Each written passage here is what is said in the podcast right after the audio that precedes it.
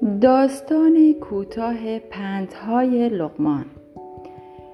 روزی لقمان به پسرش گفت امروز به تو سه پند می دهم که کامروا شوی. اول اینکه سعی کن در زندگی بهترین غذای جهان را بخوری. دوم اینکه در بهترین بستر و رخت خواب جهان بخوابی.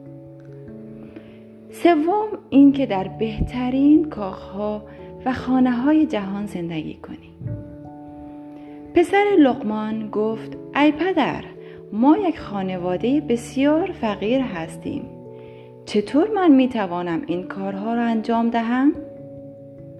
لقمان جواب داد اگر کمی دیرتر و کمتر غذا بخوری هر غذایی که می‌خوری طعم بهترین غذای جهان را می دهد.